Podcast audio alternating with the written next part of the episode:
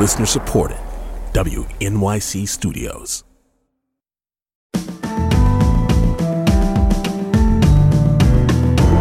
From WNYC Studios, I'm Brian Lehrer. This is my daily politics podcast. It's Friday, June 23rd. So, the Supreme Court issued new rulings today, as we've been discussing. Tomorrow is the one year anniversary of the so called Dobbs decision, which overturned the court's own Roe v. Wade ruling, which had protected the right to an abortion since 1973. With that constitutional protection gone, here are some stats on what has actually changed in the last year. First, from the Society of Family Planning.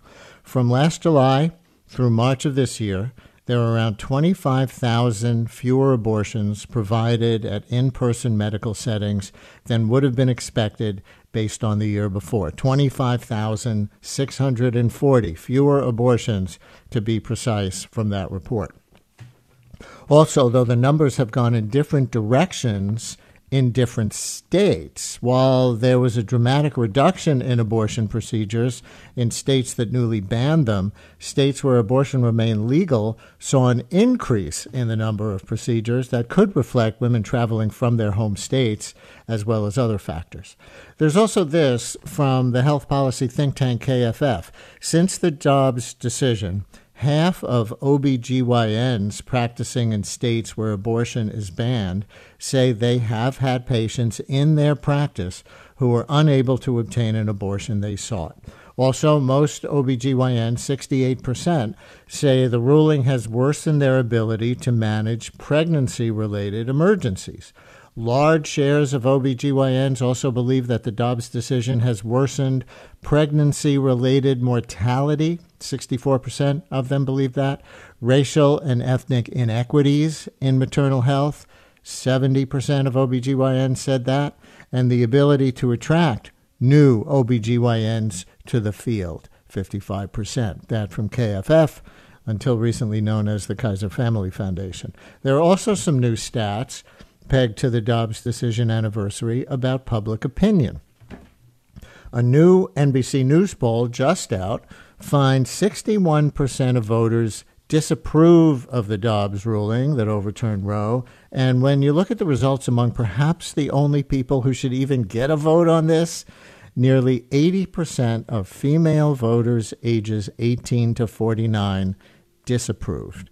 And at 80% disapproval, that obviously cuts way across party lines. Also in that poll, two thirds of suburban women and 60% of independents said they disapprove.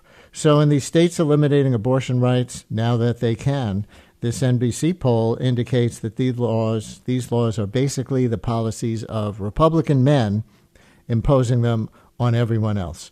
With us now, Alice Miranda Ollstein, healthcare reporter for Politico. Her latest article is called 10 Things We've Learned About Abortion in the Year Since Roe Fell. Alice, thanks for coming on, and thanks for sharing those KFF and Society of Family Planning reports with us before the show that I cited some of those numbers from. Welcome to WNYC.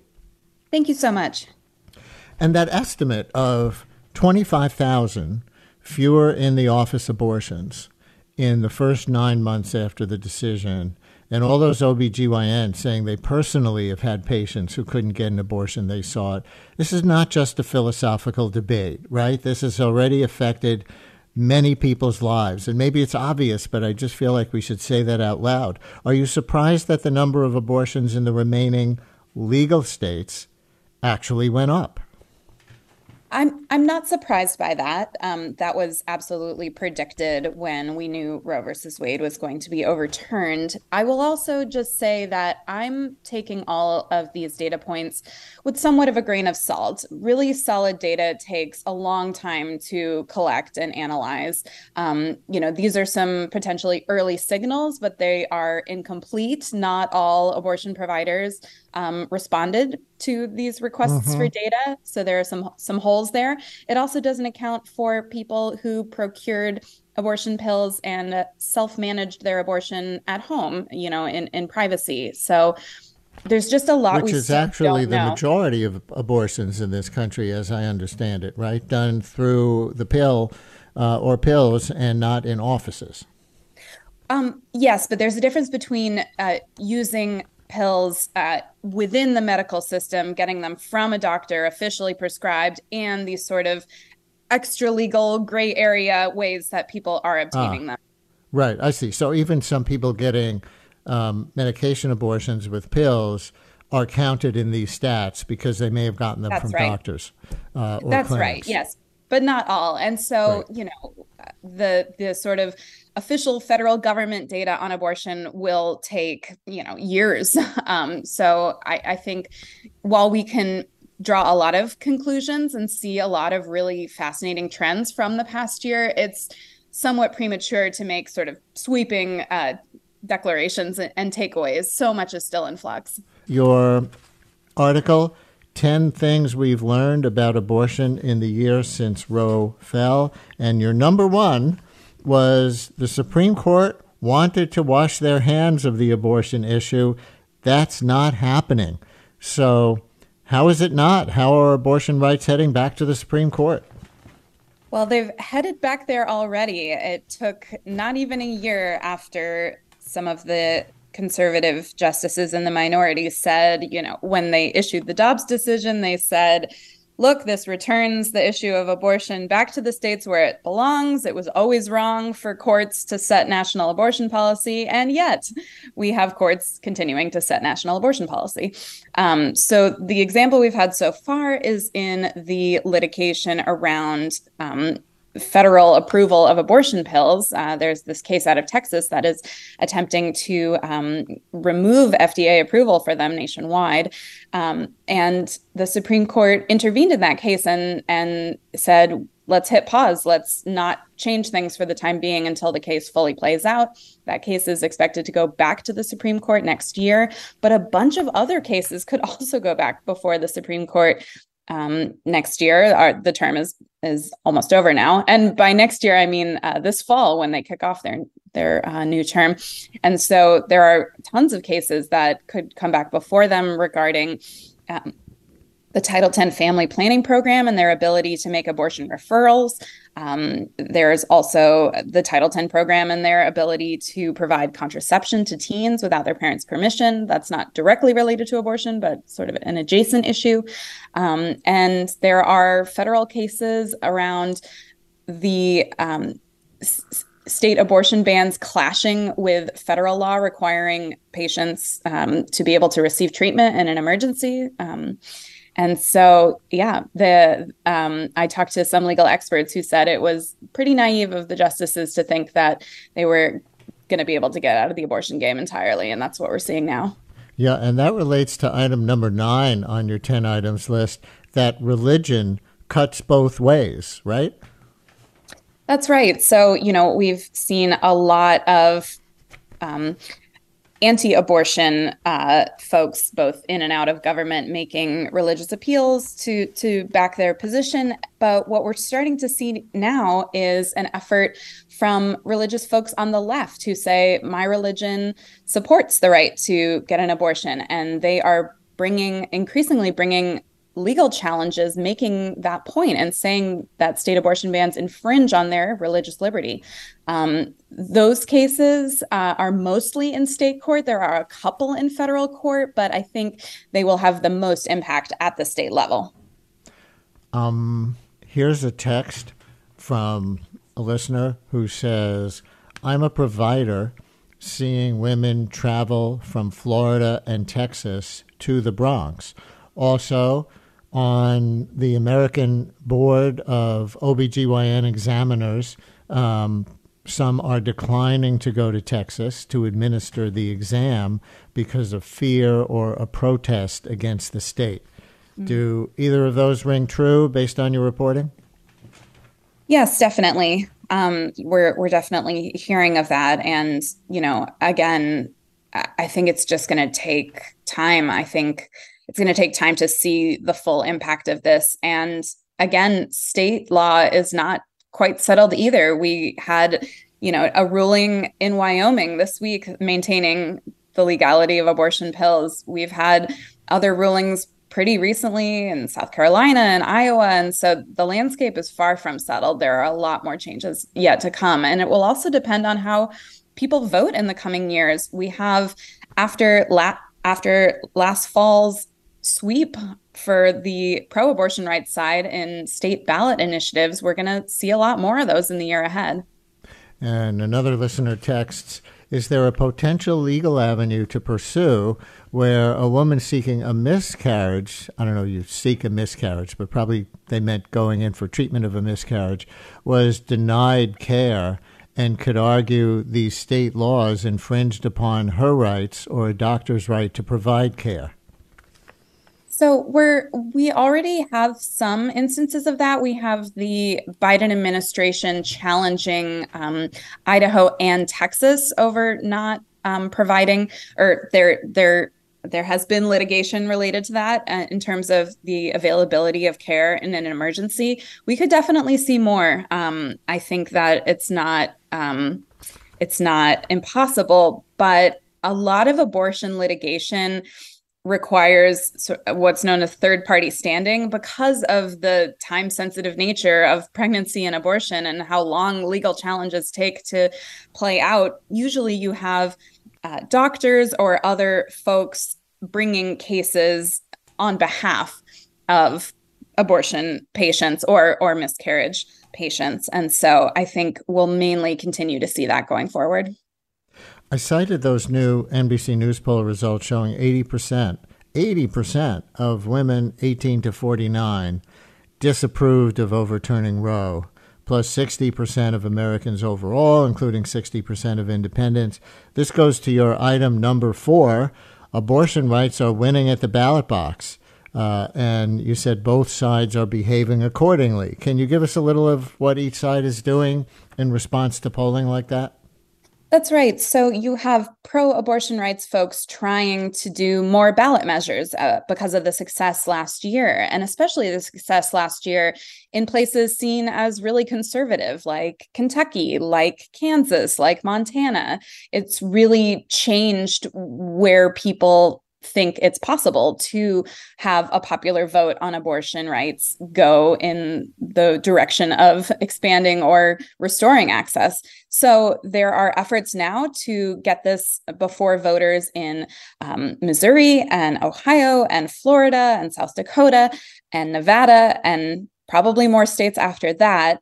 When I say both sides are behaving accordingly, um, we've been reporting on a lot of Republican state lawmakers attempting to pass measures or um, in other ways make it more difficult to hold a popular vote on abortion rights or anything else. But uh, you know this is definitely coming at a time when abortion rights are front and center. And and some state lawmakers are are open about the fact that uh, it's it's about abortion. And so uh, i think um, it, yeah. it's an interesting acknowledgement of the popularity of the issue. Yeah, we've talked about that on this show before, how some anti abortion rights legislators at the state level in various states are trying to change the rules for referenda generally, but it, what's, what it's really targeted at is um, keeping this question off the ballot. And yet, another item on your list of 10 is that neither the left nor the right are united on a path forward. So, what does that look like to you on the left, the abortion rights side?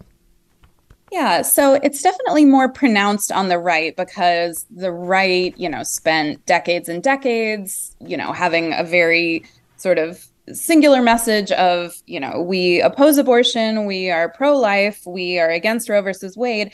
But when it came time to be able to nail down the details in this post Roe era, it wasn't so easy. It wasn't so easy to agree should there be exemptions? If so, for whom? Should the ban start at conception or at six weeks or at 15 weeks or at 12 weeks or at 20 weeks? Um, that that's been really hard for uh, republican lawmakers to agree on at both the state and federal level. You're seeing a lot of clashes. Now on the left it is popping up in a few interesting spaces. Um, you know we talked about those ballot measures coming up, most of them would only restore abortion rights up to the point of fetal viability, which was what Roe versus Wade essentially said. But there are many on the left who think that that doesn't go far enough, that that's sort of capitulating before the fight even begins that they should restore abortion rights without limits and so that's that's been an interesting clash there um, obviously a lot of folks on the left think that that would not win at the ballot box. And so they they they say you know better better to restore most abortion rights uh, than than have nothing. You're also yeah. seeing some divisions on an on an interesting point this question of parental consent. Um, there are folks who believe that uh, teens should be able to obtain an abortion without the consent or even notification of their parents. And that makes a lot of uh, Democrats really uncomfortable. And so there's been some interesting tension there as well. And the New York Times reported that another sticking point for advocates is whether to include the word women in the language on referenda. That's the pregnant people debate. Have you run into that in your reporting? A bit. And and that that has definitely been a generational split. Um, younger abortion rights advocates, you know, are more in favor of more inclusive language that acknowledges that trans people and intersex people and people of different genders uh, have the ability to get pregnant and and seek abortions. And there are you know folks who are feel that that sort of gender neutral language can be alienating and they think that it's much stronger to uh, stick with language about women and so that has been an interesting split. One of the cases that you were talking about before alice making its way maybe back up to the supreme court and, and it's based on religious liberty uh, and personally i love the religious liberty argument. This always looked to me like certain religions using the state to impose their theology about when personhood begins on other religions. Roe was decided on other grounds, not that. But it doesn't matter what I think. Maybe we'll eventually see what Amy Coney Barrett and Samuel Alito, those big proponents of religious liberty in other ways, think about that. You think that's going to put them in a tough spot? Potentially. And and I want to note there's sort of two different branches of these religious liberty challenges and and a lot of them are led by Jewish plaintiffs. I will note um, you know particularly citing Jewish law that says that life doesn't begin until a baby takes its first breath, which is obviously in conflict with with a lot of these state abortion laws. Um, and so you have folks who are uh, challenging these laws in their entirety, trying to get them struck down altogether by arguing, just as you just said, that this is blurring the uh, division between church and state and imposing one religion's view of uh, abortion over everyone else. But there are a lot more cases that are trying to force states to offer religious exemptions to their abortion bans um, for for people of faith whose whose religions support abortion. And so it, there's sort of multiple ways this could go. Huh. But if they allow religious exemptions, wouldn't that basically allow exemptions for anybody? Because once upon a time, if you were a conscientious objector to the military draft, uh, you had to prove it based on a specific organized religion that you were a part of. And then that got struck down in court. I mean, this goes back 50 years and more. Um, you know, that you could have a personal conscience that's not based on your organized religion that leaves you against taking up arms, and they granted conscientious objector status on on those grounds. So maybe that would completely uh, open um, abortion rights again if anything like that were to come down. And we've got 20 seconds left. Well, I will say that the exemptions that are currently offered in law in a bunch of states are not proving accessible in practice. I'm thinking, you know, for for instances of rape and incest, there's just too many hoops that people have to jump through in order to claim those. Um, and so I would I would also uh, like you be um, skeptical of how it would work in practice. For now, we're just seeing will this legal argument even fly in court? Yeah. Alice Miranda Ollstein, healthcare reporter, reporter for Politico. Her latest article is called 10 Things We've Learned About Abortion in the Year Since Roe Fell. Thank you so much for sharing them with us. Thank you so much.